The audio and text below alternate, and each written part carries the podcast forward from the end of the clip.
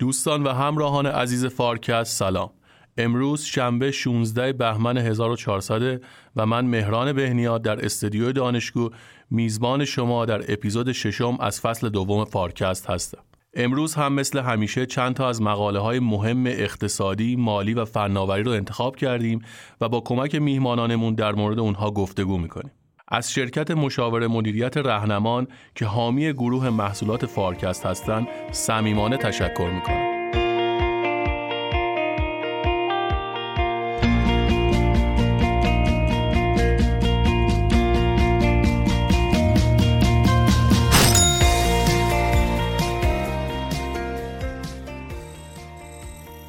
عمل جراحی قلب خوک به انسان، موضوعی جذاب و البته چالش برانگیز که با رشد فناوری پزشکان قادر به انجام اون هستند.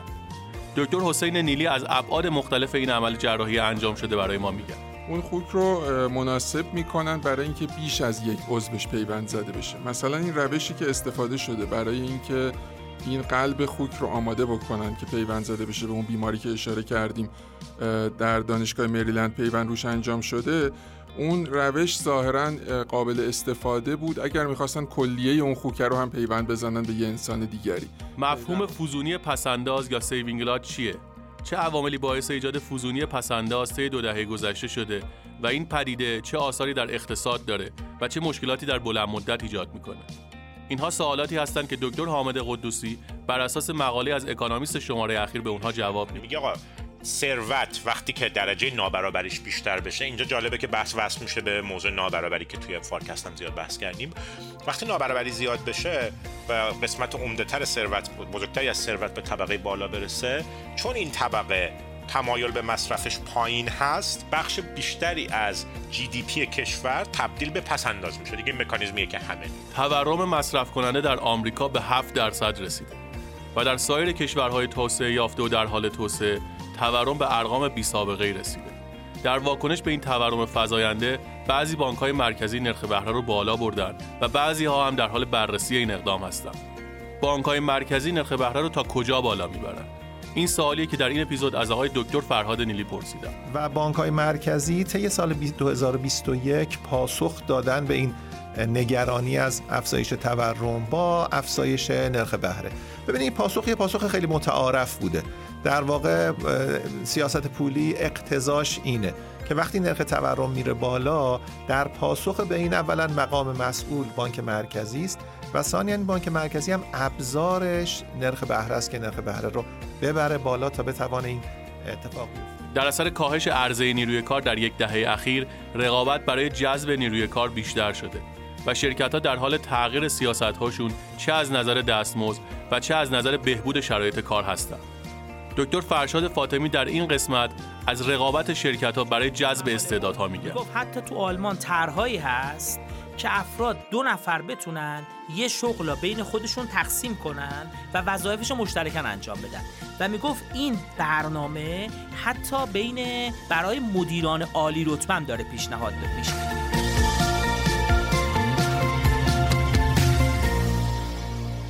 حسین جان سلام، برای این اپیزود چه مقاله‌ای برای مخاطبین فارکست انتخاب کردی؟ سلام عرض می‌کنم خدمت شما، همچنین خدمت مخاطبین محترم فارکست. یک مقاله‌ای نسبتاً مفصلی در شماره 2 فوریه فاینانشال تایمز منتشر شده، یعنی همین چهارشنبه گذشته، با عنوان دستکاری ژنتیکی، قلب خوک‌ها و دوران جدید پیوند اعضا. اشارهش به این هستش که میگه بعد از چندین دهه بالاخره به نظر میاد که به نقطه‌ای رسیدیم که برای مقابله با کمبود جهانی که وجود داره برای عضو پیوندی از انسان به انسان، میتونیم از اعضای بدن حیوانات برای پیوند زدن به انسان استفاده بکنیم. ارجاعش هم و یا انگیزش هم خبریه که حدود 1 ماه پیش در اومد، فکر میکنم روز اول دقیقا سال نو بود، که در واقع خبر این بود که قلب یک خوک رو تونستن پیوند بزنن به صورت موفقیت آمیز به یک بیمار مرد 57 ساله آقای دیوید بنت توی بیمارستان دانشگاه مریلند. این بیمار خب شرایطش کاملا به اصطلاح ترمینال بود، یعنی به نظر می اومد قطعیت وجود داشت که به زودی عمرش به پایان خواهد رسید به لحاظ شرایط پزشکی و عضو پیوندی از انسان، یعنی قلب انسان هم آماده نبود برای اینکه به ایشون پیوند بزنه. مشکلی که کلا رایجه، انتظارهای طولانی. یک تیم پزشکی همونطور که عرض کردم توی آمریکا به سرپرستی آقای دکتر محمد محیالدین، ایشون پاکستانیه اصالتا، دوره عمومی تخصصش هم توی پاکستان گذرونده، این عمل رو انجام دادن و تا الان که یه ماه خورده ای از عمل هم میگذره، اینجوری که گزارش داده فاینانشال تایمز، شرایط بیمارم شرایط خوبیه و یعنی بدن به اصطلاح ریجکت نکرده، پس نزده این ارگان پیوندی رو. چه جالب. این اولین باره که این پیوند عضو از حیوان به انسان انجام میشه یا قبلا سابقه داشته؟ قبلا سابقه داشته. این زمینه به عنوان زینو ترانسپلانتیشن یا حالا اختصاری زینو بهش اشاره میکنن، حداقل از سال 1984 یا 1363 خودمون جریان داشته، دوره‌های متوالی طی کرده که امیدواری ایجاد شده، این امیدواری به ناامیدی تبدیل شده، پشت سر گذاشته. یکی از نمونه‌های بارزش توی همین در واقع قرن 20م موردی بود که اومدن قلب یک میمون رو از نوع بابون به اصطلاح بهش میگن، من فارسیشو نگاه می‌کردم میشد انتر دم کوتاه، ولی فکر کنم بهتر از همون بابون استفاده کنیم. این قلب این حیوان رو اومدن به یک کودکی که نقص قلبی مادرزادی داشت پیوند زدن و که متاسفانه ناموفق بود. بعد از 3 هفته این کودک فوت کرد. اما به نظر میاد این یک دوران جدید نوآوری در پزشکی داره ایجاد میشه به کمک فناوری که به عنوان جین ادیتینگ یا ویرایش ژن‌ها یا به اصطلاح دستکاری ژنتیکی، حذف و اضافه یه سری ژن‌ها، این داره یک دوران جدیدی رقم میزنه که یکی از کاربرداش اینه که بشه ژن حیوانات رو توش تغییر ایجاد کرد و مناسب سازی کرد در واقع اعضای بدن حیوان رو برای پیوند زدن به انسان. ولی این سابقه داشته، ولی دوران افت و خیزای خودش رو داشته تو تاریخچه خودش. بعد سوالی که به وجود میاد این هست که چرا خوکه؟ چون اگه اشاره‌ای که داشتی به بابون، خب انتظار میره که از نظر ژنتیکی میمون ها شباهت بیشتری با انسان ها داشته باشن، اما خوک یه ذره عجیب به نظر میرسه. بله واقعا هم تو ظاهر قضیه عجیب هست فکر میکنم. خب همونطور که اشاره کردید میمون ها کلن از نظر تکاملی خیلی به ما انسان ها خیلی خیلی نزدیکترن و خوک اتفاقا باز توی حیوانات غیر از میمون هم خیلی خیلی دوره به ما انسان ها از نظر تکاملی. اما جالبه که ظاهرا تو همون دهه 90 میلادی، یعنی الان مدتی میگذره دیگه، 30 سال این حدودا میگذره که دیگه جمع‌بندی توی دنیای پزشکی بهش رسیدن که خوک مناسب ترین حیوان هست برای اینکه ازش پیوند زده بشه به انسان. ظاهرا شباهت‌های حیرت انگیزی بین فیزیولوژی و اندازه اعضای بدن خوک و انسان وجود داره. همینجوری آدم نگاه میکنه شاید حدس نمیزنه. آره یکم عجیبه. بله. حالا این پیوند یک عضو از حیوان و قرار گرفتنش در بدن انسان به صورت دائمی آیا مخاطراتی نداره از این جهت که ممکنه بیماری‌های اون حیوان یا اون گونه به انسان منتقل بشه؟ بله این از نگرانی‌های عمده بوده و ظاهراً یک عامل اصلی ناکامی پژوهش‌هایی که توی دهه 90 میلادی پی گرفته می‌شد همین بوده که خیلی در واقع راه حل مناسبی برای مخاطره پیدا نکرده بودند. منتها الان به نظر میاد اینطوری که گزارش میشه تا حد خیلی خیلی زیادی این مسئله رفع شده و این نگرانی حتی به صفر خیلی نزدیک شده. به چه صورت؟ ببینید در نظر بگیرید که این حیواناتی که در واقع اعضای بدنشون پیوند زده میشه به انسان، تو شرایط عادی حیوانات هم نوع خودشون نگهداری نمیشن به هیچ عنوان. توی محیطای خیلی خیلی ظاهرا استریلی نگهداری میشن. به صورت متوالی ازشون آزمایش گرفته میشه. به خصوص در مورد خوک ظاهراً این نگرانی وجود داره که دسته‌ای از ویروس‌ها هستن که این حیوان در واقع تحت تاثیر اونها دچار بیماری میشه به نام اختصاری پرز، ظاهراً میشناسنشون، ولی با کمک در واقع شرایط نگهداری اونها و روش‌های درمانی که روشون اعمال میشه تونستن در واقع اونها رو توی شرایطی نگه بدارن که خیلی خیلی مناسب باشن از نظر سلامتی برای اینکه اعضاشون بخواد پیوند زده بشه به انسان. جالبه حتی ادعا میکنن شرکت‌های بیوتکنولوژی که در واقع اونها خب این حیوانات رو مناسب سازی میکنن برای پیوند اعضاشون به انسان دیگه، میگن وقتی که یک انسان عضوش قراره پیوند زده بشه به یه انسان دیگه، به لحاظ شرایطی که توش رشد پیدا کرده کمابیش شرایط معمولی هست دیگه، حالا لزوما در واقع تغذیه و غیرش چیز خاصی نبوده.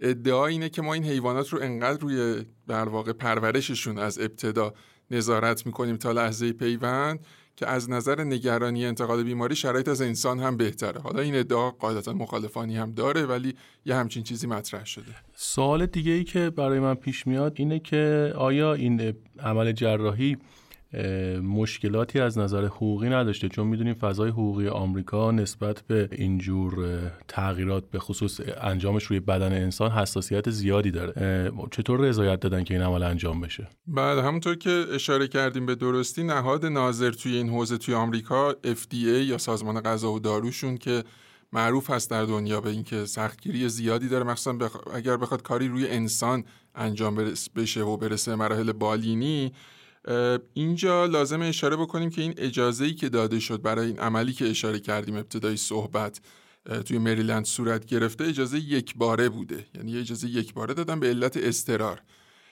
منتها نمیشه اینو از دیده پنهان داشت که به هر حال این خودش یه علامت مثبتیه دیگه. یعنی اینکه خب شرایط اضطراری قاعدتاً قبلا هم وجود داشته.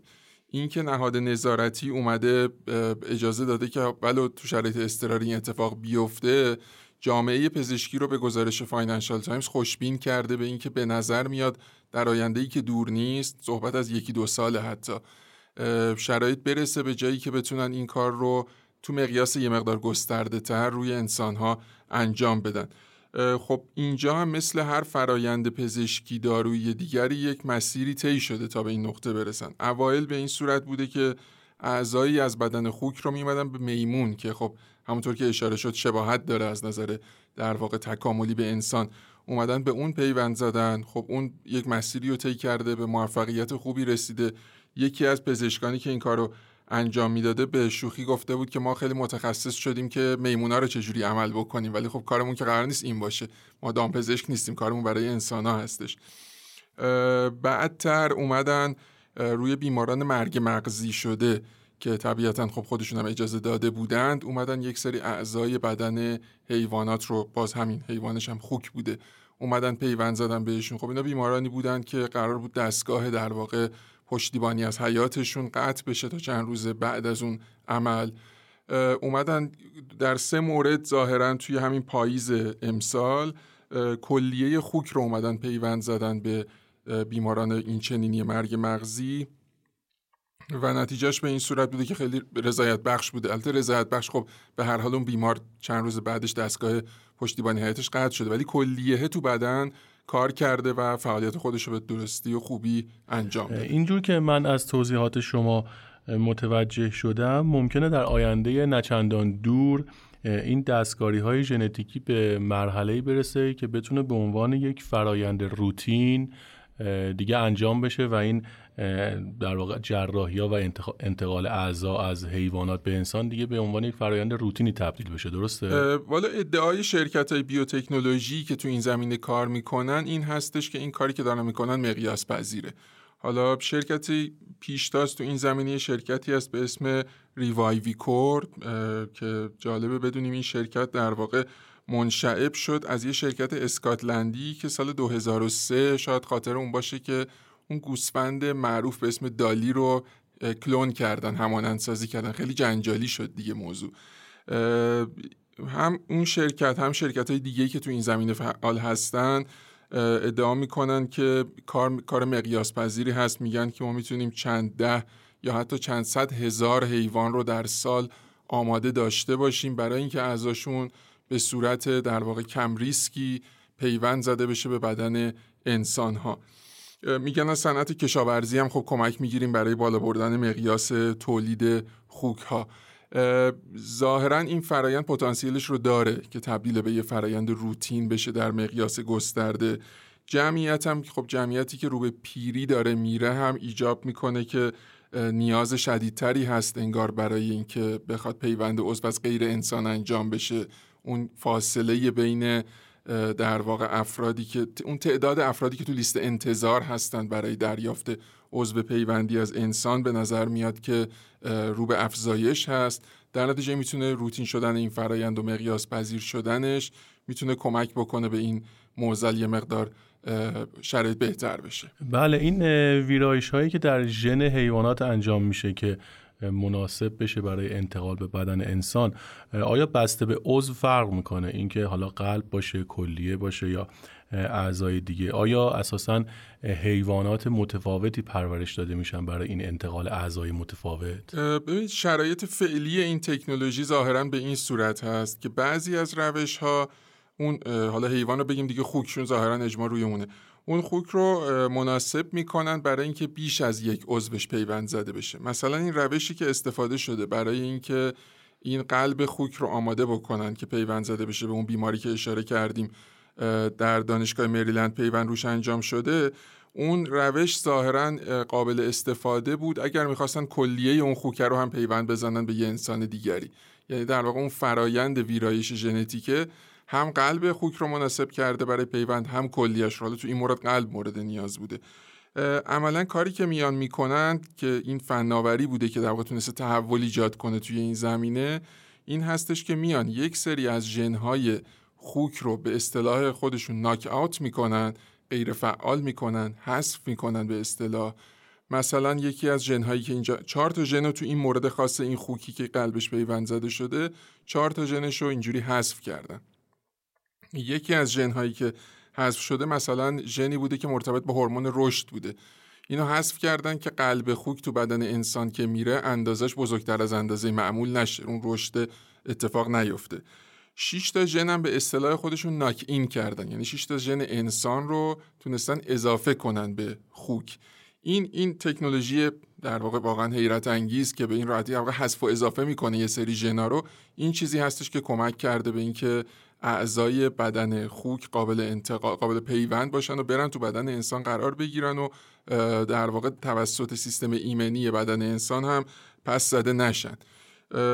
در نتیجه حالا یک سری ظاهرا مثلا میگن اگر قرار باشه که ریه خوک مثلا پیوند زده بشه به انسان، این دستکاری ژنتیکی فرق میکنه. مثلا نمیدونم، شاید 5 تا ژن دیگر رو باید حذف کنن، 4 تا ژن دیگر رو اضافه کنن.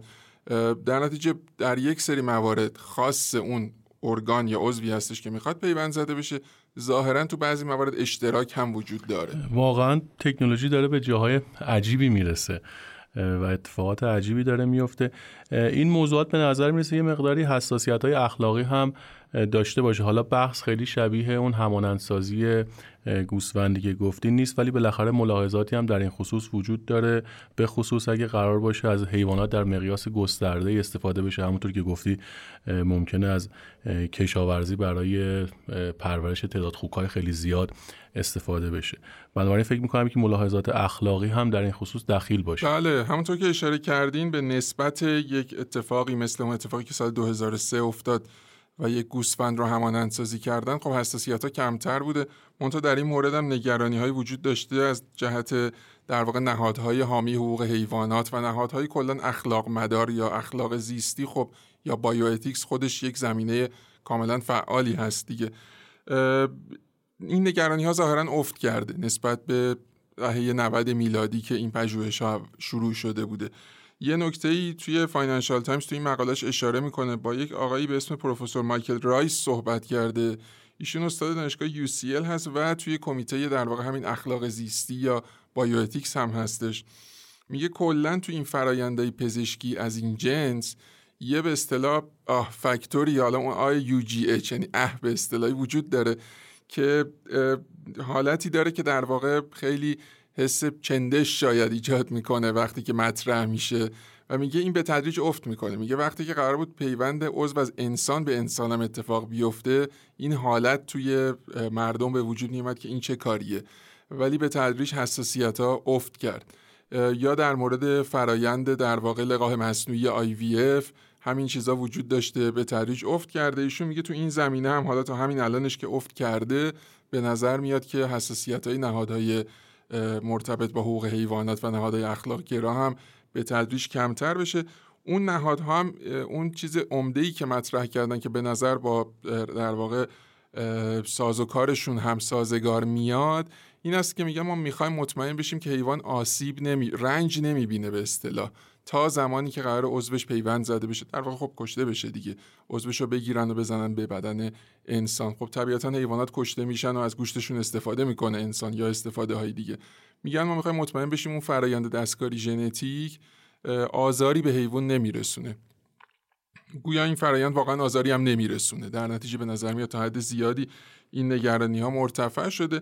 در نظرم داشته باشیم استفاده از اعضای بدن حیوان نه به عنوان پیوند، ولی استفاده از اعضای بدن حیوان تو عمل جراحی انسان مدتیه که سابقه داره، از جمله مثلا توی عمل دریچه قلب ظاهراً از بعضی اعضای بدن حیوانات استفاده میشه، در نتیجه سابقه‌ای هم داشته. به نظر میاد حساسیت‌های اخلاقی اونقدر در واقع نتونسته فرآیند رو کند بکنه یا به مخاطره بندازه. آره، ولی همچنان این چالش‌ها به نظر میرسه وجود داشته باشه. و این مطمئن شدنی که اشاره کردی تو صحبت‌ها شاید به این سادگی‌ها تحقق پیدا نکنه. موافقم با شما. بله حسین جان، ممنون، خیلی بحث جالبی بود، خیلی مقاله خوبی و پوشش دادی و امیدوارم که مخاطبین فارکست هم لذت برده باشن. مرسی، ممنون از سوالات شما. سلام حامد جان، خیلی خوشحالم که فرصت دیگه‌ای داریم که با هم گفتگو کنیم.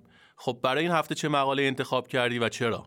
سلام به شما مهران جان و شنوندگان عزیزمون. من این هفته میخوام یه مقاله از اکونومیست رو بحث بکنم. عنوانش هست Turning Japanese Why the World is Saving Too Much Money for Its Own Good. مقاله در واقع اون اشارهش Turning Japanese اشاره داره به این پدیده‌ای که در ژاپن در دو سه دهه گذشته دیدیم که نرخ‌های بهره بسیار پایینه، پس‌انداز بسیار بالاست. اینو میخواد بگه بقیه دنیا هم داره مثل ژاپن میشه.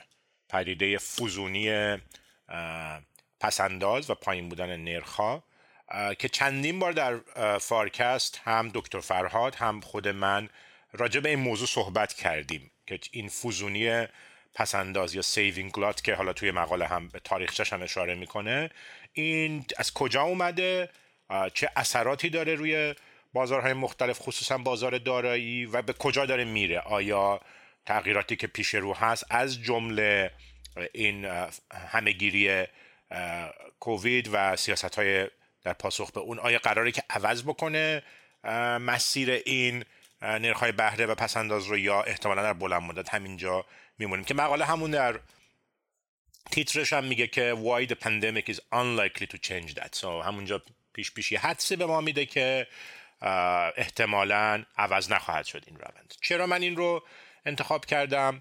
برای اینکه ببینیم به دلایل مختلف به کشور ما مربوطه، هرچند که مستقیماً ما با پدیده فزونی پسنداز در ایران به اون معنا مواجه نیستیم. شاید به یه معنا ما همیشه با مفهوم کمبود سرمایه و وقتی به عنوان قرض گیرنده هستیم بالا بودن نرخ‌های بهره حقیقی در بازار آزاد، نه اون بازاری که توسط نرخ‌های دولتی دستکاری شده، مواجه هستیم. ولی از اون طرف به عنوان یک کشور صادرکننده نفت که دنبال سیاست‌های نرخ ارزش هستش و اینها، تو مقاله می‌بینیم که وصل میشه بحث بهمون. و از طرف دیگه مقاله کمک می‌کنه بهمون بفهمیم که این تورمی که در قیمت‌های دارایی و مسکن در اکثر کشورهای دنیا به وجود اومده در این یکی دو دهه، در واقع یکی از ریشه‌هاش کجا هست؟ یک پدیده‌ای که در تعادل اتفاق افتاده. این تعادل چه نوع نیروهای این رو شکل دادن و چه اثراتی روی اقتصاد کلان هم میتونن داشته باشن. مقاله عمیقی بود، من خیلی لذت بردم، خودم خوندم ازش و یاد گرفتم و امیدوارم که بتونم نکته های اصلیش رو خدمت دوستان بگم. ممنون میشم که این مفهوم فزونی پسنداز یا سیوینگ لات رو برامون بیشتر باز کنی که ببینیم چی هست و اساساً چرا ایجاد شده. خب ببین، برای توضیح اینکه این از کجا اومده ما باید برگردیم به حدود 20 سال پیش و چند تا مقاله مهمی که آقای برنانکه که بعداً شد رئیس فدرال رزرو سال 2000، تو دهه 2000 قبل از اینکه رئیس بشه، ایشون توی هیئت مدیره فدرال رزرو بود، دو سه تا مقاله و سخنرانی خیلی مهم داره که برای اولین بار یه جوری مستند میکنه این پدیده رو. میاد شروع میکنه، اینا که میگم البته تو مقاله اکونومیست نیست ولی فکر کردم که میتونه یه پیشینه مفیده به دوستان بده. میاد با این مشاهده شروع میکنه که آقای آمریکا برای سالهای طولانی کسری حساب تجاری داره دیگه، کارنت اکانتش منفیه که خب اینو سال هاست میدونیم دیگه، در مقیاس چند صد میلیارد دلاری واردات آمریکا از صادراتش در واقع بالاتره، یعنی اینکه آمریکا وارد کننده خالص سرمایه است که بتونه این تفاضل رو در واقع جبران بکنه. حساب سرمایه‌اش داره کسری حساب تجاریش رو یا حساب جاریش رو در واقع جبران میکنه. بعد این سوال رو پیش کشید که اول به عنوان پازل مطرح کرد. چرا؟ گفت برای اینکه ببین یک کشور توسعه یافته قاعدتا وقتی به سطح بالای توسعه رسیده باشه باید تقاضای سرمایه گذاریش پایین باشه و تولیدش هم بالا باشه، بشه صادر کننده خالص سرمایه به کشورهای فقیرتر. این اون چیزیه که شما به طور معمول اگه یه مدل دو کشوری مثلا کلام بنویسید، خب اونی که در مراحل اول رشده کشور فقیرتر، اون باید اون چون بازده نهایی سرمایه براش بالاتره، اون باید بره از اون کشور توسعه یافته تر که بازده نهایی سرمایه توش افتاده قرض بگیره و اینجوری در واقع هر دو تاشون وضعشون بهتر میشه. برنانکه گفت آقا وضعیت برعکسه و نگاه کرد، رفت گفت آقا این کی داره ما رو تامین میکنه به لحاظ این کسری بودجه؟ چین، کشورهای آمریکای لاتین و کشورهای نفتی حوزه خلیج فارس. خب حالا نفتی‌ها یه ذره قصهشون معلوم تره، اینا میخوان در واقع ذخایر ارزششون رو حفظ بکنن برای نسل‌های بعد، ولی آمریکای لاتین و چین یه جورایی اینا فقیرتر از آمریکان و اینها باید وارد کننده خالص سرمایه باشن از آمریکا، نه اینکه صادر کننده باشن. میره بحث میکنه تو مقالش مفصل که آقا اینا چرا اینجوریه.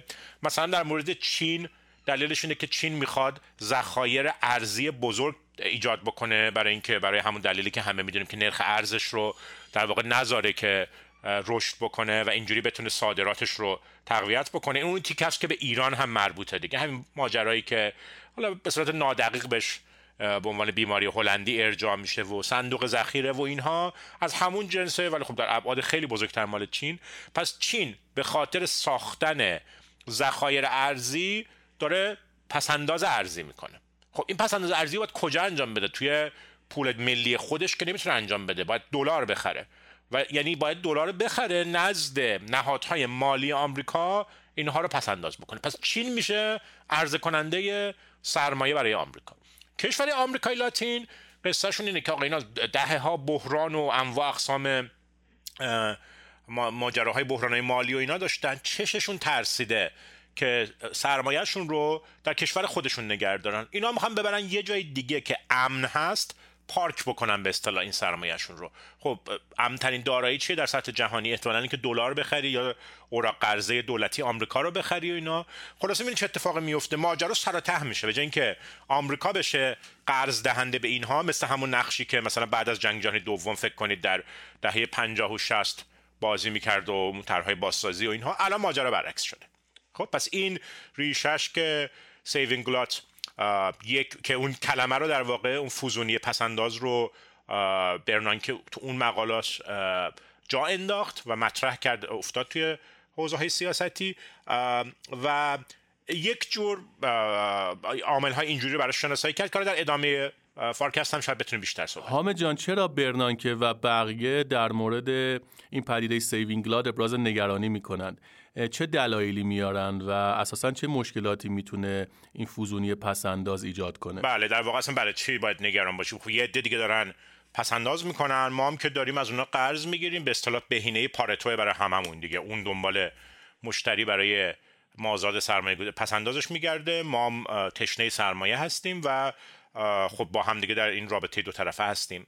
چند تا دلیل رو تو اون مقاله اصلی برنانکه که اگه جزئیاتش بخونید بحث میکنه که حالا من همشو وارد نمیشم، ولی یکیش اینه که میگه ببین این فوزونی سرمایه بیش از اون چیزی که تعادل بلند مدت اقتصاده ممکنه که تشویق بکنه مردم رو در داخل آمریکا برای خرید دارایی‌هایی مثل مسکن، در نتیجه قیمت مسکن رو میبره بالا و بعد این بدهی که خانوارها دارن رو تشدید میکنه. کی داره این حرفو میزنه؟ 2005 2007 هنوز بحران مالی نیامده، ولی یکی از مکانیزم‌های اصلی بحران مالی رو عملاً داره توضیح میده توی این باز که این یه انباشت زیادی که فشار میاره روی قیمت مسکن و اینها، این بعداً ممکنه که این حباب مسکن اگر بترکه بارش بیفته روی جامعه، که دقیقاً همین اتفاق هم افتاد.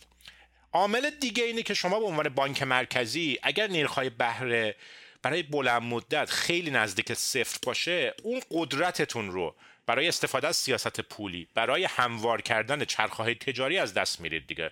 برای اینکه همیشه در اون نقطه‌ای هستید که بهش میگیم در واقع کرانه پایین یا زیرو لور باند، و خب اگه رو صفر باشه مثل اتفاقی که تو ژاپن و اینها هستش، شما خیلی سخت میتونید با تحریک نرخ بهره وقتی اقتصاد رفت به سمت رکود، جلوی رفتن به رکود عمیق رو بگیرید. این هم دومیشه. سومیش هم اینی که میگه آقا این کسری تجاری بر اساس ورود سرمایه از بقیه جاها داره میاد، ولی این شکننده نمیکنه اقتصاد رو. یه روز اگر اون نیاد، یک دفعه ممکنه که شوک بزرگی به نرخ ارز و اینها وارد بشه. بنابراین پدیده‌ای که خوبه، ولی در عین حال وقتی اثرات بلند مدتشو ببینید، یک اختلال‌هایی در اقتصاد ممکنه درست بکنه که این اختلال‌ها شکنندگی اقتصاد رو به خاطر این مکانیزم‌های که این سه تا مکانیزمی که بحث کردم ممکنه که بیشتر بکنه. اونجا ابراز نگرانی میکنه برنانکه، که میگه آقا ما خیلی هم خوشحال نباشیم از این جریان و این نرخ پایین که هست. منتها در عمل این اتفاق این ادامه پیدا کرده دیگه، یعنی در 15 سال بعد از اون مقالات و طرح این واژه، سیوینگ رات بیشتر هم شده در دنیا. یه نمودار خوبی اکونومیست گذاشته که آقا نسبت دارایی ها به جی دی پی کشورهای مختلف چه اتفاق افتاده براشون در این 20 سال گذشته، و چیزی که می‌بینیم اینه که به شدت رفته بالا. تقریبا در همه کشورها از جمله در متوسط دنیا بالای 20 خورده‌ای درصد رشد کرده، از حدود 500% زیر 500% به بالای 600% رسیده متوسطش در دنیا. این 600% یعنی چی؟ یعنی نسبت ارزش دارایی ها به جی دی پی کشورها. یعنی چی؟ یعنی کشورها دارن همجا دارایی انباشت میکنن. البته از زاویه رشد ممکنه بگید که خب این خوبه دیگه، دارن دارایی فیزیکی انباشت میکنن، ولی میدونیم که در بلند مدت عامل اصلی رشد عامل بهره‌وری کل یا total factor productivity و نه انباشت سرمایه فیزیکی. لزوما این نوع انباشت ها که مقدار زیادیش هم انباشت در دارایی های کاغذیه، اوراق بخرن، در بانک ها برای پسنداز بذارن یا در بازارهای دارایی کاغذی، وصل نمیشه به سرمایه گذاری فیزیکیه که منجر به رشد بشه. درسته، این تفکیک رو باید بذاریم که این پسندازه، یه شکافی بین این پسنداز هست و سرمایه گذاری فیزیکی در ماشینالات و تجهیزات و اینا. این دوتا با همدیگه مچ نیستن. این وسط این دارایی ها رفتن توی بازارهای مالی و کاغذی پارک شدن، و به خاطر این پارک شدن قیمت دارایی ها رو بیش از اون رقمی که احتمالاً در یه تعادل بهتر می بود بالا بردن و میتونن حباب دارایی درست بکنن. کسایی که منتقد سیوینگ لات هم میگن آقا به خاطر اینه که ما اینقدر بحران‌های مالی زیاد می‌بینیم در دو دهه اخیر، به خاطر اینکه قیمت دارایی‌ها خیلی داغ میشه و از حد واقعی خودش فاصله میگیره. چیزی که من متوجه شدم این هست که اگر مصرف افزایش پیدا کنه، میتونه تا حدودی این مسئله فزونی پسنداز رو حل بکنه. در دوره پاندمی دیدیم که دولت‌ها به خانوارها مبالغی پرداخت کردن که این میتونه باعث افزایش مصرفشون بشه. آیا این مسئله رو حل می‌کنه؟ خب ببین، برای اینکه اثر کووید رو بحث کنیم، من می‌خوام یه عامل دیگر رو که در بحث سیوینگ رات مهمه وصلش کنم، یک جا اینها رو توضیح بدم. وقتی مقالات برنانکه اینا رو می‌خونید، می‌بینید که خب این پدیده در واقع سیوینگ لات رو اولین بار برنانکه که کشف نکرده. این کارهای مارکس و اینا در قرن 19 به این مکانیزم عملاً داره اشاره میکنه دیگه، همون بازده نزولی سرمایه‌داری که خب محور خیلی از کارهای مارکس هستش، یک جوری به این اشاره میکنه. میگه آقا ثروت وقتی که درجه نابرابریش بیشتر بشه، اینجا جالبه که بحث وصل میشه به موضوع نابرابری که توی فارکست هم زیاد بحث کردیم، وقتی نابرابری زیاد بشه و قسمت عمده‌تر ثروت، بزرگتری از ثروت به طبقه بالا برسه، چون این طبقه تمایل به مصرفش پایین هست، بخش بیشتری از جی دی پی کشور تبدیل به پسنداز میشه دیگه. مکانیزمیه که همه میدونیم و این میره نهایتا در قسمت دارایی ها پارک میشه که بعد این دارایی ها رو کیا باید قرض بگیرن؟ این دارایی ها رو باید طبقه مثلا کارگر و اینها که درآمد بالا ندارن ولی برای مثلا خرید مسکن و اینها نیاز به وام دارن، اینها باید از اونها پس بگیرن. بعد اگر اینها نتونن پس بدن، دچار بحران مالی میشیم. یعنی این یه جور ورژن مارکسی قضیه هم میتونه باشه که برای بحران مالی برگردیم با همون روال بگیم.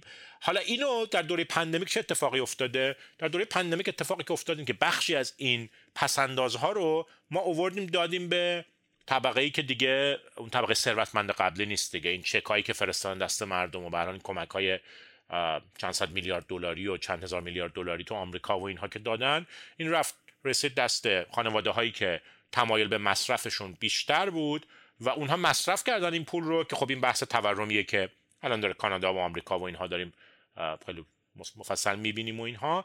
مقاله این رو می‌پرسه که میگه خب آیا سیاست‌های مالی که در دوره پاندمیک به وجود اومد و دولت‌ها رو مجبور کرد که در واقع قرض بگیرن بدن به مردم که مصرف بکنن، میتونه این تعادل رو جابجا بکنه یا نه؟ میگه که نه، به نظر نمیرسه که این عامل بنیادی باشه برای اینکه ساختار پسنداز عوض بشه. که اینا حالا من تو فاکتور تو وقتی میخوام جمع بندی بکنم مطلب رو میگم که چه چیزهایی باقی میمونه که همچنان میتونه این رو تحریک بکنه. اینجور خلاصه بهش پرداختی گفته احتمالاً یک اثر گذرایی داریم بابت اینکه پسنداز در یکی دو سال اخیر تبدیل به مصرف شد، ولی در بلند مدت انتظاری نداریم که این تغییر خیلی اساسی بده. خب حالا برگردیم سراغ چشمانداز بلند مدت. چه فاکتورهایی ممکنه در آینده تغییر بکنه؟ خب اجازه بده که من یه جمع‌بندی بکنم فاکتورهای مختلفی که بحث کردیم. پس یه بار دیگه برگردیم که این سیوینگ لات داره از کجاها میاد. یکیش سه تا عامل رو اجازه بدید در قالب سه تا عامل بحث بکنیم. یکی کشورایی که به دلایل مختلف میخوان رزرو دارایی‌های مالی داشته باشن و مخصوصاً ذخیره ارزی داشته باشن. یه چیزی که مقاله اشاره میکنه میگه آقا پاندمیک نشون داد که کشورهایی که چنین ذخایری دارن برای روزهای بعد وضع بهتری داشتن در دوره رکود اقتصادی. این احتمالاً انگیزه کشورها رو برای حفظ و حتی افزایش سطح دارایی ارزی تقویت خواهد کرد. پس گفتم که اثر پاندمیک احتمالاً به سمت این نیست که پدیدار از بین ببره، یکیش اینه که اتفاقا ممکنه که از این مسیر تقویتش بکنه. پس این مسیر اولمونه که این کشورها ادامه خواهند داد. معیار یا کانال دوم که تا حالا کمتر بهش پرداختم این ساختار جمعیتیه. ساختار جمعیتی چجوری روی فوزونی پسنداز اثر گذاشته؟ ببین شما اگه عده زیادی اگر داشته باشید که این عده زیاد قبل از سن بازنشستگی یا نزدیک سن بازنشستگی باشن، شما اگه مثلا یه عده زیادی خانوار داشته باشی که هولوش 40 50 ساله باشن، وضع اقتصادیشون هم خوب باشه، اینا باید پسنداز بکنن برای دوره پیریشون و بنابراین این ساختار جمعیتی کمک میکنه که عرضه دارایی کمتر از تقاضاش باشه، چون اینا هنوز در واقع مصرف کننده پسندازها نیستن. که اشاره میکنه به مقالاتی که مثلا میگن 1%، یعنی 1 پرسنتج پوینت، 1% کلی، نه که 1% از کل ماجرا، 1% از نرخ این پایین بودن نرخ‌های بهره ممکنه که به ساختار جمعیتی مربوط باشه. رقم بزرگیه وقتی سطح نرخ‌های بهره مثلا 2%، 3%، یعنی 20-30% ماجرا ممکنه که از این ساختار جمعیتی بیاد و این ساختار جمعیتی فعلا ادامه داره دیگه. اکثر کشورهای صنعتی دارن توی این مسیر پیش میرن. اتفاق دیگه جهانی سازیه که بعد از این ترامپ و بقیه که داریم میبینیم. میگه جهانی سازی ممکنه یه اثری که داشته باشه اینه که درآمدهای طبقه کارگر رو در کشورهای توسعه یافته تقویت بکنه. اون نابرابری که اشاره کردم و بالاخره کسایی مثل پیکتی اونا خیلی دارن روش تاکید میکنن، ممکنه مقدار کمتر بشه با جنبش ضد جهانی شدن. بنابراین اون تمایل به پسنداز ممکنه که یه مقدار از اون زاویه افت بکنه برای اینکه درآمد بیشتری میرسه به طبقه‌ای که طبقه در واقع مصرف کننده هستن. گذر به انرژی نو و کربن صفر که خب مفصل بحث کردیم تو فارکست، این ممکنه یه بخشی از ماجرا باشه. وقتی که این اتفاق بیفته، درآمدهای ارزی کشورهای مثلا اوپک و اینها که یه بخش مهمی از ارزی این سیوینگ لات هستن ممکنه که کمتر بشه، هرچند که قیمت‌های نفت و اینا همچنان الان بالاتر از رقم قبلیش هم هستش قبل از کووید، ولی اگر در بلند مدت درآمدهای ارزی اینها رو سرکوب بکنه ممکنه که یه عاملی بر ضد سیوینگ لات باشه. یه چیز دیگه هم من اضافه میکنم، مقاله اشاره نکرده، یادتون باشه هفته قبل گفتم که گذر به انرژی صفر بسیار سرمایه بر هست.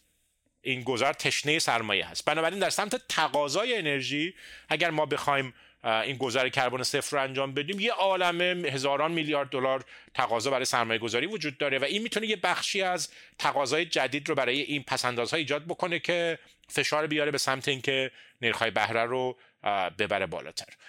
خلاصه اینا عامل‌هاییه که احتمالاً رو همدیگه، بعضیاشون در سمت تقویت سیوینگ لات هم، مثل همون انگیزه کشورها برای حفظ پس‌اندازهای بیشتر، بعضیاشون مثل این گذر به انرژی ممکنه در جهت تضعیفش باشه. ولی مقاله میگه که خب طبق هر چیزی که می‌دونیم آینده رو نمیشه کاملا پیش بینی کرد، ولی به نظر میرسه که قرار نیست در یک دو دهه آینده اتفاق خیلی بنیادی برای تغییر این سیوینگ لات اتفاق بیفته. ما میتونیم تا یه اندازه‌ای روش حساب بکنیم و حالا نگاه بکنیم که ببینیم که چه جوری خواهد شد.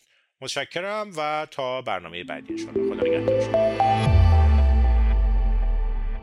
سلام آقای دکتر فرهاد عزیز، خیلی خوشحالم که مجدد با هم گفتگو میکنیم. بفرمایید چه مطلبی در این اپیزود برای مخاطبین فارکست آماده کردید؟ سلام مهران عزیز و سلام بر مخاطبان خوبمون در فارکست. اکونومیست این شماره 5 فوریه 2022 یه مقاله جالبی داره در خصوص نرخ بهره که به نظرم به خاطری که نشون میده فدرال رزرو آمریکا در یه بزنگاه سیاستی قرار گرفته، درس ها و آموزه های خوبی برای ما داره. من اونو انتخاب کردم. بله، چه موضوع مهمی درباره نرخ بهره است که این مقاله بهش پرداخته؟ ببینید الان شاید حدود 18 ماهه که تورم داره خیز میگیره در اقتصادهای صنعتی در اروپا و در آمریکا و بانک‌های مرکزی طی سال 2021 پاسخ دادن به این نگرانی از افزایش تورم با افزایش نرخ بهره. ببینید پاسخ یه پاسخ خیلی متعارف بوده. در واقع سیاست پولی اقتضاش اینه که وقتی نرخ تورم میره بالا، در پاسخ به این اولا مقام مسئول بانک مرکزی است و ثانیاً بانک مرکزی هم ابزارش نرخ بهره است که نرخ بهره رو ببره بالا تا بتونه این اتفاق بیفته. آقای دکتر نیلی، این بزنگاه سیاستی چی هست؟ ببینید برخلاف آموزه‌هایی که ما در اقتصاد کلان فرا میگیریم که یه اتفاق افتاده، یه پاسخی هم بهش داده شده، ما عواقبش هم دیدیم، با فراغت داریم نگاه میکنیم چه اتفاقی افتاد. الان ما وسط یه بزنگاه هستیم. بزنگاه اینه که نرخ تورم افزایش پیدا کرده در حدی که واقعا نگران کننده شده، در بعضی اقتصادها به 6% و بالای 6% رسیده و بانک‌های مرکزی عکس‌العمل نشون دادن. نه فقط بانک مرکزی انگلستان که 2 بار نرخ رو برده بالا، نه فقط بانک مرکزی اروپا که از محافظه‌کارترین بانک‌های مرکزی است، اون هم نرخ رو در واقع داره میبره بالا. 12 بانک مرکزی در اقتصادهای در حال گذار، برزیل، روسیه، اوکراین، سریلانکا، مکزیک، نرخ‌های بهره‌شون رو بردن بالا. فدرال رزرو نجنبیده، کاری انجام نداده. بنابراین یه سوال اینه که چرا فدرال رزرو این کارو انجام نداده و برنامه‌اش چیه؟ برای سال 2022 همه نگرانن که اگه نرخ بهره رو ببره بالا به چه میزان و چه آثاری خواهد داشت. این بزنگاه به نظرم برای ما خیلی میتونه آموزنده باشه. بله، قبل از اینکه به این سوال بپردازید، من این سوال رو دارم که اساساً چرا تورم بالا رفت؟ ببینید 4 علت برشمرده شده. یه علت اختلال در زنجیرهای تأمینه که در واقع یه عامل سمت عرضه است. در واقع عرضه مواد گرونتر، دیرتر، پرهزینه‌تر، پراستکاک‌تر و نااطمینان‌تر شده. این یک علت. همه دنیا از این متأثر شدن، هر جا که داره مواد تولید شده استفاده میکنه بیشتر. این نکته اول. نکته دوم، قیمت انرژی رفته بالا و البته معلوم نیست چقدر مستمر باشه. ممکنه فقط یه شوک قیمت باشه، ممکنه به تورم نینجامیده باشه، ولی تو 2021 حداقل مؤثر بوده. برخی از کامودیتیز هم قیمتاشون رفته بالا، بنابراین اینم مؤثر بوده. عامل سوم، سیاست پولی سهلگیرانه است که نزدیک 10 هست در همه جای جهان هست و الان تو کرونا به خصوص آثارش رو نشان داده. به خاطری که قبلا به این میزان در واقع ما پمپاژ نقدینگی و استفاده از منابع اعتباری نداشتیم. تقریبا همه اقتصادها دچار کسری بودجه شدن. یک علتش فشار کرونا بود، علت دیگر هم ارزان بودن پول بود. بنابراین کسری بودجه آمد روی انباره بدهی ها نشست، به 3.5 برابر جی دی پی رسون انباره بدهی رو در جهان. این هم عامل سوم بود. عامل چهارم، مردم بنگاه ها چون فکر میکنن کرونا دیگه تقریبا داره سر میاد، شروع کردن به هزینه کردن، بنابراین فشار تقاضا هم آمده بالا. بنابراین در مقایسه با عوامل سنتی و متعارف تورم که همیشه ناشی از تقاضا بود حداقل در 2 دهه اخیر، ما 2 عامل سمت عرضه هم داریم که با تردید مواجه میکنن. آیا بانک مرکزی خوبه وارد بشه یا خوب نیست؟ هنوز معلوم نیست این عوامل چقدرشون موقته و چقدرشون ماندگاره. بنابراین بانک مرکزی خوبه وارد بشه. بنابراین این از حیث این که یک چنین دغدغه‌ای و یک چنین مشکلی الان پیش روی بانک‌های مرکزی هست و یه افتراق فدرال رزرو از سایر بانک‌های مرکزی که موضوع رو برای ما جذاب میکنه. بله، پس دلیلی که فدرال رزرو دیر پاسخ داده به همین موضوع برمیگرده، درسته؟ نمیدانم، در واقع حداقل اکونومیست هم به این موضوع اشاره نکرده. فدرال رزرو هم با ابهامی موضوع رو مطرح کرده. آنچه که گفته شده اینه که تا 2024 نرخ رو به کریدور قبلی 2.5% برخواهد گرداند. الان نرخ هولوحوش 25%. توجه کنید نرخ مثبته، 25% بالایه، در واقع صفر هست. بنابراین نرخ مثبته و فدرال رزرو هنوز معلوم نیست که چه پاسخی خواهد داد. اکونومیست میگه پیش بینی میشه تا نیمه سال 2022 نرخ رو یه مقداری افزایش بده. اگر پاسخ گرفت در همونجا میمانه، اگر نه تا 1.75 میبره بالا، یعنی در واقع 150 بیسیس پوینت نرخ بهره رو بالا خواهد آورد. من یه نکته هم اشاره بکنم که فدرال رزرو، بانک مرکزی انگلستان، بانک مرکزی اروپا و شماری از سایر بانک‌های مرکزی در دوره بعد از بحران مالی شروع کردن به یه سیاستی به نام سهلگیری مقداری، کوانتیتیتیو ایزینگ. فقط نزدیک 12 تریلیون دلار اوراق قرضه و اوراق بدهی رو با فدرال رزرو خریداری کرد. یک چنین انباری هم در اختیار فدرال رزرو هست که اگه شروع کنه اینو برگردونه، خودش یه سیاست انقباضی خیلی بزرگی خواهد بود. اتفاقاً اکونومیست در شماره قبلش هم به این موضوع میپردازه که فدرال رزرو کدومش رو قراره انتخاب کنه، در واقع کوانتیتیتیو تایتنینگ رو انتخاب کنه یا افزایش نرخ. بنابراین تقریبا همه منتظرن ببینن، به قول اکونومیست میگه همه چشم‌ها به فدرال رزرو که چه کار میکنه. بله، اگر نرخ رو بخواد افزایش بده این چه اثراتی توی بازارهای مالی خواهد داشت؟ ببینید، یک اثر افزایش نرخ بهره اینه که ارزش حال جریان نقد همه شرکت‌ها کاهش پیدا میکنه، پس ارزش سهام میفته. این ارزش سهام که میفته تو دست همه هست. به خصوص اکونومیست میگه که سرمایه‌گذاران خرد، یعنی سرمایه‌گذاران غیر نهادی که تعدادشون هم زیاده، وقتی ارزش سهامشون میفته، آنچه که در اقتصاد اصطلاحاً میگیم ولث افکت، اثر ثروت، باعث میشه که اینا ارزش داراییشون کم بشه.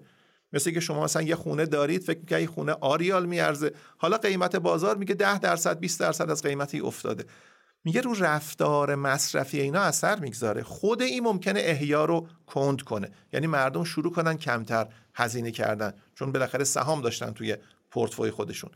بنابراین این یک اثری که دیده میشه. یه اثر دوم که خیلی مهمه اینه که بدهی الان انقدر حجمش رفته بالا که یه مقدار نرخ بهره بره بالا، سرویس کردن این بدهی، باز پرداخت اقساط، هزینه خیلی زیادی خواهد داشت. 355% GDP الان انباره بدهیه، بدهی دولت‌ها، بدهی شرکت‌ها، بدهی خانوارها، همه از این متأثر میشن.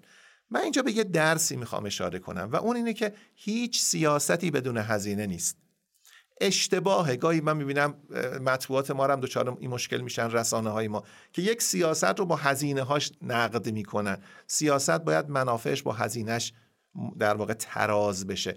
سیاستی خوب نیست که هزینه نداشته باشه، اصلا سیاست نیست. سیاست قطعا هزینه داره، باید منافعش بیش از هزینه هاش باشه و هزینه هاش منصفانه توزیع شده باشه. اصطلاحاً بردن شیرینگ منصفانه باید باشه. این سیاست از هزینه های زیادی داره، اما پیش بینی میشه که منافعش بیش از هزینه هاش باشه. چرا؟ چون کاهش تورم بازی برد برده، در بلند مدت برای همه برد برده، در کوتاه مدت ممکنه برد باخت باشه. بنابراین چشمای نگران به این هست که فدرال رزرو کی غافلگیر میکنه، کی نرخو میبره بالا، به چه میزان و چه ترکیبی از افزایش نرخ و کوانتیتیتیو تایتنینگ رو در واقع در پیش خواهد گرفت. خب آقای دکتر، در مورد اقتصادهای با درآمد متوسط یا اقتصادهای در حال گذار چی میدونیم؟ اینها واکنششون به افزایش تورم چی بوده؟ اولا سیاستگزار این در این اقتصادها که پیش دستی کرده، حداقل زودتر از فدرال رزرو نرخ بهره رو برده بالا، اما نگرانی همیشه روی نرخ بهره نسبیه. اگر نرخ بهره آمریکا افزایش پیدا بکنه، یکی از پیش‌بینی‌ها اینه که جریان سرمایه به این اقتصادها ممکنه کند بشه. بنابراین اینفلو ورودی سرمایه بهشون کند بشه. دوم، همینطور که عرض کردم، هزینه سرویس کردن بدهی در این اقتصادها بالا میره. سوم اینکه اگر قرار باشه دولت این کشورها که معمولا هم بدهیاشون سنگینه، دولت این کشورها بخشی از درآمدش رو به جایی که صرف اقتصاد بکنه، صرف بازپرداخت در واقع هزینه بهره بکنه، اصطلاحاً یه اثر پروسایکلیکال، یه اثر چرخه‌ای فعال میشه. زمانی که شما در رکودید، میخواین اقتصاد احیا بشه، باید دولت‌ها هزینه کنن، دولت‌ها نمیتونن هزینه کنن. بنابراین این نگرانی هم در اقتصادهای در حال گذار وجود داره. توضیح دادید که فدرال رزرو اعلام کرده که تا 2024 نرخ بهره رو به محدوده 2% میخواد برسونه، که این نرخ بازارهای مالی رو در بلند مدت به تعادل میرسونه. لطفاً برامون توضیح بدید که چه نیروهایی هست که روی نرخ بهره اثر میذاره و در بلند مدت نرخ رو پایین میاره یا بالا میبره. آره، به نظرم یکی از درس‌های آموزنده این مقاله اکونومیست همینه که قصه بلند مدت رو از کوتاه مدت جدا میکنه. اصلا میگه زمین بازی تو بلند مدت یه جا دیگه داره تعیین میشه. چرا؟ میگه در همه دنیا ما با مسئله سالمندی جمعیت روبرو هستیم، در بعضی جاها بیشتر. مثلا در ژاپن میانه سن به 45 سال رسیده که خیلی عدد بالایی است و این روند تقریبا پیوسته یک نوای بدون بازگشت. امید به زندگی داره میره بالا، نرخ زاد و ولد داره کم میشه، در همه جای دنیا سطح سلامت و بهداشت داره در واقع سن رو میبره بالاتر. افراد مسن معمولاً کمتر رغبت به هزینه کردن دارن در مقایسه با افراد جوان. یک دلیلش پسنداز احتیاطی برای پوشش هزینه‌های غیر مترقب است. هم بیمه زیاد میخرن، هم پسنداز زیاد میکنن، هم در رفتار مالیشون محافظه کارترن. بنابراین اون سیوینگ لاتی که یه بارم بهش اشاره کردیم در مورد سوپر سیورها، در مورد اون اقتصادهایی که خیلی پسنداز میکنن که عمدتاً در آسیای شرقی هستن، خاطرتون باشه در فکر کنم 3 قسمت قبل اشاره کردیم به تایوان و کره و سنگاپور و چین و ژاپن که انباره پسنداز جهانی الان هستن. اینها همچنان هستن، بر نمیگرده قصه. بنابراین اگر ما فقط توی در واقع منحنی عرضه و تقاضای ساده روی بازار وجوه وام دادنی نگاه بکنیم، عرضه وجوه بالا میماند به دلیل همین قصه در واقع جمعیتی. در خصوص تقاضا هم اکونومیست میگه هنوز محافظه کاری در تقاضا بعد از بحران مالی بر نگشته و ریگولاتورها، تنظیمگران هم انقدر فشار گذاشتن روی سرمایه گذاران نهادی و بانک ها که این طرف خیلی دستشون به سرمایه گذاری نمیره. بنابراین سرمایه گذاری افتاده، تقاضا که میشه تقاضا برای وجوه، عرضه وجوه هم به دلیل پسنداز رفته بالا. نرخ بهره بلند مدت به نظر میرسه که نزولی خواهد بود. از اینجا ما یه درس بزرگ یاد میگیریم. اکونومیست میگه فکر نکنید بانک‌های مرکزی حول نرخ صفر بازی میکنن، حول نرخ تعادلی بلند مدت بازی میکنن. بنابراین اگر میخوایم ببینیم نرخ بالا رفته یا پایین آمده، نسبت به اون نرخ تعادلیه بسنجی. نرخ تعادلیه به دلیل عوامل ساختاری خارج از اراده سیاستگزار داره میاد پایین. پس افزایش نرخ صرفاً یک سیگنال کوتاه مدته و دوره پول ارزان، یعنی زمانی که پسنداز بالاست سرمایه گذاری پایینه، ممکنه دوباره برگرده. البته یه علامت سوال اکونومیست میگذاره، میگه ببینید 2 محرک ممکنه تقاضا برای سرمایه گذاری رو ببره بالا. محرک اول اینه که بالاخره اقتصاد روند احیا رو داره طی میکنه در همه جای جهان. احیای پسا کرونا سرمایه گذاری میطلبه، بنابراین این یک علامتی که نمیدونیم چقدر، نمیدونیم کی، ولی کن اگر روند احیا شروع بشه، ما رو یال در واقع فزاینده قرار بگیریم، سرمایه گذاری حتما خواهد بود. دوم اینه که پیش بینی میشه برای تغییرات، مقابله با تغییرات اقلیم و دوران گذار به انرژی های پاک، حدود 60% جی دی پی کشورهای توسعه یافته و اقتصادهای غنی به سرمایه گذاری نیازه.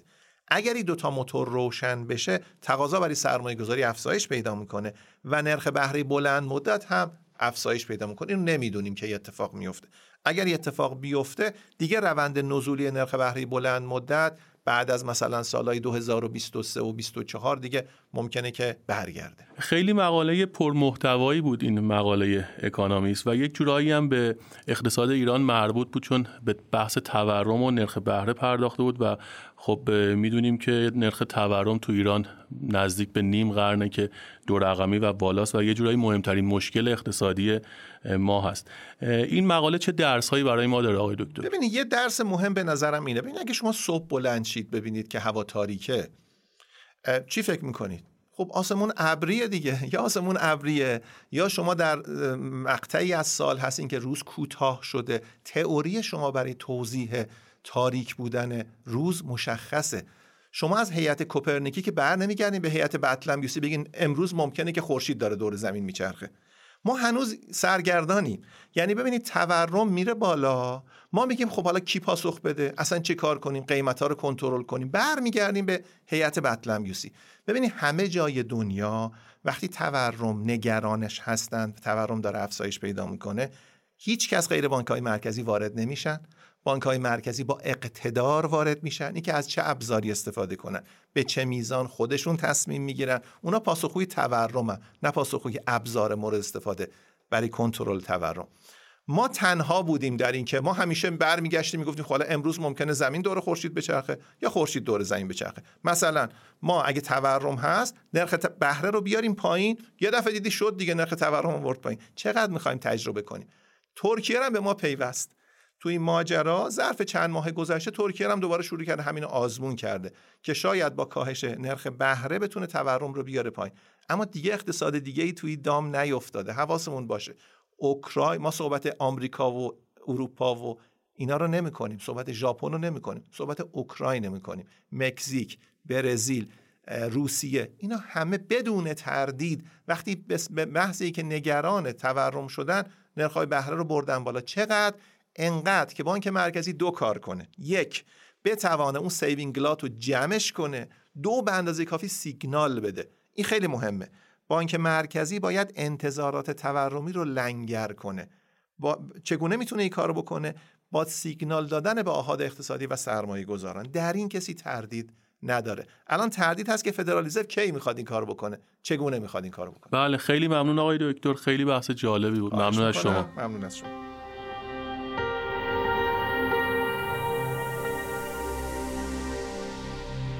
سلام آقای دکتر فاطمی. آقای دکتر، مطلب هفته گذشته شما در مورد اثرات اتوماسیون بر تقاضای نیروی کار برای من خیلی جالب بود. امیدوارم که مطلب این هفته هم به همون اندازه جذابیت داشته باشه برای مخاطبین فارکست. ممنون میشم بفرمایید چه مطلبی برای این هفته آماده کردید.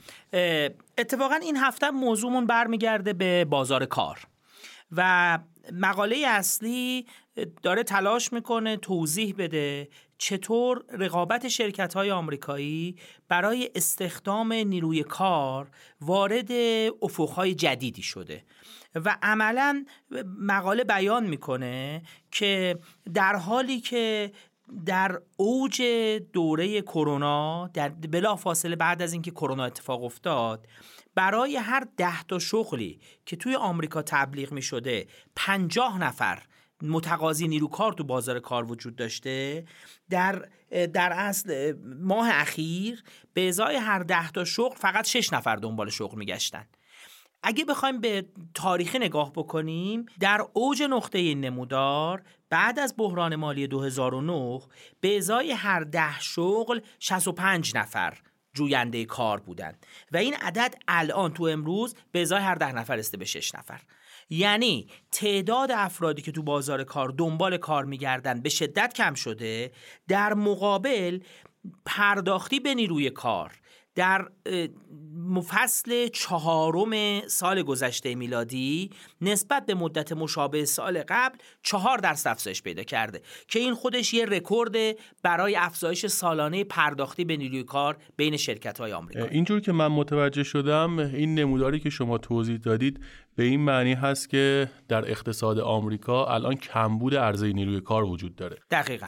دلایل این موضوع چی هست؟ مقاله چند تا دلیل میشماره برای این موضوع.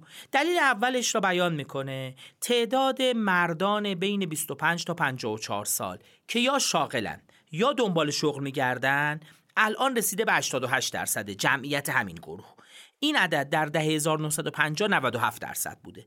اصطلاحی که ما تو اقتصاد بهش میگیم نرخ مشارکت افتاد، یعنی تعداد افراد کمتری از جمعیت مشارکت میکنن در نیروی کار. این را تو پرانتز بگم باید اضافه بکنیم به این که تا یه مدت زمانی کاهش نرخ مشارکت مردان با افزایش نرخ مشارکت زنان جبران میشد که به نظر میاد اونم به حد اشباع خودش رسیده، یعنی کاهش دیگه الان با افزایش نرخ مشارکت زنان جبران نمیشه.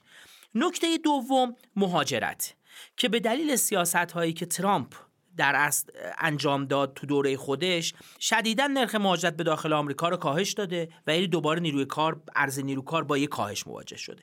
دلیل سوم هم که جالبه میگه که بیبی بومرها، یعنی متولدای دهه 60 میلادی که الان میشن تو سن 50 تا 60 سال، اونها کسایی هستن که به دلیل کرونا بسیارشون ترجیح دادن بازنشستگی پیش از موعد داشته باشن که به خاطر کرونا شرایط کار رو سخت کرده و به این دلایل از نیروی کار تصمیم گرفتن جدا بشن. عددش رو میگه بیش از 2.4 میلیون نفر از آدمایی که تو اون کورت سنی بودن. این سه دلیل باعث میشه یه شوک منفی به سمت عرضه نیروی کار توی آمریکا وارد شده باشه. حالا که سمت عرضه نیروی کار رو بحث کردید، خوبه که به سمت تقاضا هم اشاره کنید، اینکه شرکت‌ها و کارخونه‌ها برای مقابله با این کمبود نیروی کار چه اقدامی کردن. مقاله میشماره که شرکت‌ها هم 3 تا اقدام اساسی رو انجام دادن و یه سری زیر اقدام هم برای هر کدومش بیان میکنه. اقدام اول میگه خب بدیهیه وقتی که نیروی کار کمه شما تلاش میکنید دستمزد رو افزایش بدید. شرکت‌ها به 2 طریق این کار انجام دادن. کاری که به نظر میاد سریع‌تر اومدن سراغش پرداخت‌های یک بار است، پرداختایی که لزوما تعهد بلند مدت براشون ایجاد نکنه. مثلا یه مثال میزنه، میگه که آمازون قبل از کریسمس به هر کسی که جدیداً برای استخدام بهش مراجعه میکرد $3,000 یک جا در اصل پاداش میداد، یعنی پاداش شروع کار میداد به افراد. اقدام دوم این بوده، یعنی در زیر اقدام این بوده که شرکت‌ها بعضن اومدن خود پرداخت‌ها رو هم بالا بردن. مثلا مجددا اگه بخوایم مثال بزنیم، آمازون حداقل دستمزد را برای کسایی که توی انباراش کار میکردن به $18 رسونده و والمارت که یه سوپرمارکت زنجیره‌ای خیلی بزرگه، بزرگترین سوپرمارکت زنجیره‌ای آمریکاست، حداقل دستمزد را رسونده به $12. خوب توجه داشته باشیم، حداقل دستمزد فدرال توی سطح آمریکا $7.25. پس شرکت‌ها شروع کردن که حداقل دستمزد رو افزایش بدن. البته این فقط برای شغلای با سطح توانایی و مهارت پایین نیست، تو سطح‌های بالاتر هم این اتفاق افتاده. مثلا وکلا در 50 شرکت بزرگ آمریکایی تقریبا 16% دستمزدشون افزایش پیدا کرد. پس این شد اقدام اول. اقدام دوم این بوده که بنگاه‌ها شرایط استخدام را ساده تر کردن. خیلی جالبه، بین ژانویه 2020 تا سپتامبر 2021، یعنی توی فاصله 8 ماهه، تعداد شغل‌هایی که تبلیغ شدن برای استخدام کردن و توی اونها نوشته بودن no experience required، یعنی هیچ تجربه نمیخوان، 2 برابر شد. یعنی شرکت‌ها شرایط به کارگیری را ساده تر کردن. یا مثلا شرکت‌ها اومدن شرط دارا بودن مدرک دانشگاهی را حذف کردن و اون را جایگزین کردن با اینکه خود شرکت‌ها آموزش‌های لازم را یا خودشون یا حتی از طریق دانشگاه و آموزشگاهایی که میتونن افراد آموزش بدن به افراد پیشنهاد میدن. و نهایتا اقدام سوم این که شرکت‌ها شروع کردن میزان خدماتشون رو کاهش بدن. بخشیش همون که در جلسه قبل و هفته قبل گفتیم، از لحاظ توسعه اتوماسیون و اینکه در اصل با اتوماسیون نیازشون به نیروی کار کم بکنن، و بخشی هم از لحاظ اینکه حتی خدماتشون که به نیروی انسانی وابسته است کاهش بدن. هتل هیلتون با مجموعه هتل‌هاش و اون زنجیره‌ای که از هتل‌ها داره اومده و بخشی از خدمات خانه‌داری که هر روزه اجباراً به همه اتاق ارائه میداده رو کاهش داده و گفته هر وقت مسافر علاقه‌مند باشن ما خدمات خانه‌داری ارائه میدیم. یعنی وابستگی خودشون به نیروی کار دارن چیکار میکنن؟ کاهش میدن. و عملاً مقاله داره جمع‌بندی میکنه که با این اقدامات شرکت‌ها دارن کار میکنن. جمله آخرش خیلی خیلی قشنگه.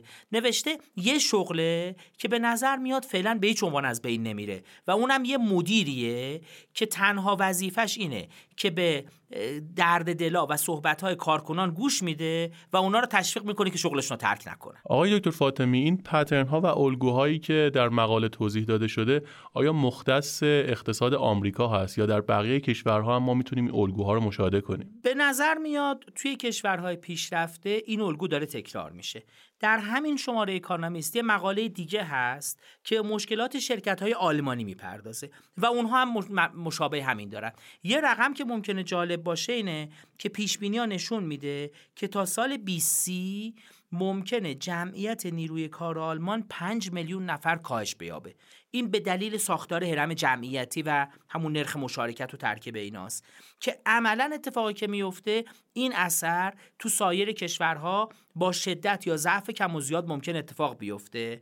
و در اون مقاله اشاره میکنه که مثلا آلمان خیلی افزایش دستمزد براش موضوعیت نداره، چون پیشاپیش آلمان بین کشورهای اروپایی نظیر خودش بیشترین دستمزدها رو داره پرداخت میکنه به افراد. به همین خاطر شرکت‌ها اونجا خیلی امکان مانور ندارن که مبلغ بالاتری بپردازن. اونجا هم اقدامات مشابهی انجام میدن. مثلا یکی از اقدامات اینه که حالا با توجه به اینکه تو دوره کرونا هم تست شده داره تکرار میشه، اینه که قبلا مثلا فقط 25 روز به طور متوسط در سال به افراد اجازه دورکاری داده می شده، الان بعضی از شرکت‌های آلمانی تا 40% روزهای سال را هم یا روزهای کاری سال را هم به کارکنانشون اجازه دورکاری میدن. یعنی شرکت‌ها از لحاظ رفتار با نیروی کار دارن فلکسیبل تر میشن و همچنین دارن امکانات و پیشنهادهای بهتری به نیروی کار میدن. نکته جذاب اینه که این اتفاق نه توی یه سطح مهارتی خاص بلکه بین همه مهارت‌ها میفته. خیلی جالب بود، یه جمله توی مقاله بود که نوشته بود این اتفاق میفته بین اونایی که کلین دشیتس and building spreadsheets، یعنی میگه چه اونایی که دارن ملافه تمیز میکنن، چه اونایی که دارن اسپردشیت ها و نمیدونم کارهای کامپیوتری انجام میدن. این به نظر میاد بین همه داره اتفاق میفته. بنابراین روندی که ما مشاهده میکنیم این هست که در کشورهای مختلف عرضه نیروی کار در حال کاهش است. من جایی میخوندم که ممکنه در کشورهای مختلف خصوص کشورهای اروپایی قوانینی تنظیم بشه که تعداد روزهای کاری از 5 روز به 4 روز کاهش پیدا کنه. در این مقاله به این موضوع هم اشاره شده بود. بله. یه نکته خیلی جالب که تو مقاله بود میگفت حتی تو آلمان طرح‌هایی هست که افراد 2 نفر بتونن یه شغل را بین خودشون تقسیم کنن و وظایفش رو مشترکاً انجام بدن و میگفت این برنامه حتی بین مثلا سینیور منیجرز برای مدیران عالی رتبه هم داره پیشنهاد میشه. یا حتی بوش تو تبلیغ خودش برای استخدام نیروی کار گفته شما میتونید یکی از صدها برنامه مختلف ساعت کار و شغلی را انتخاب بکنید. یعنی به این ترتیب فلکسیبیلیتی داره افزایش پیدا می‌کنه. امیدواریم که در ایران هم این اتفاق بیفته و تعداد روزهای کاری کمتر بشه.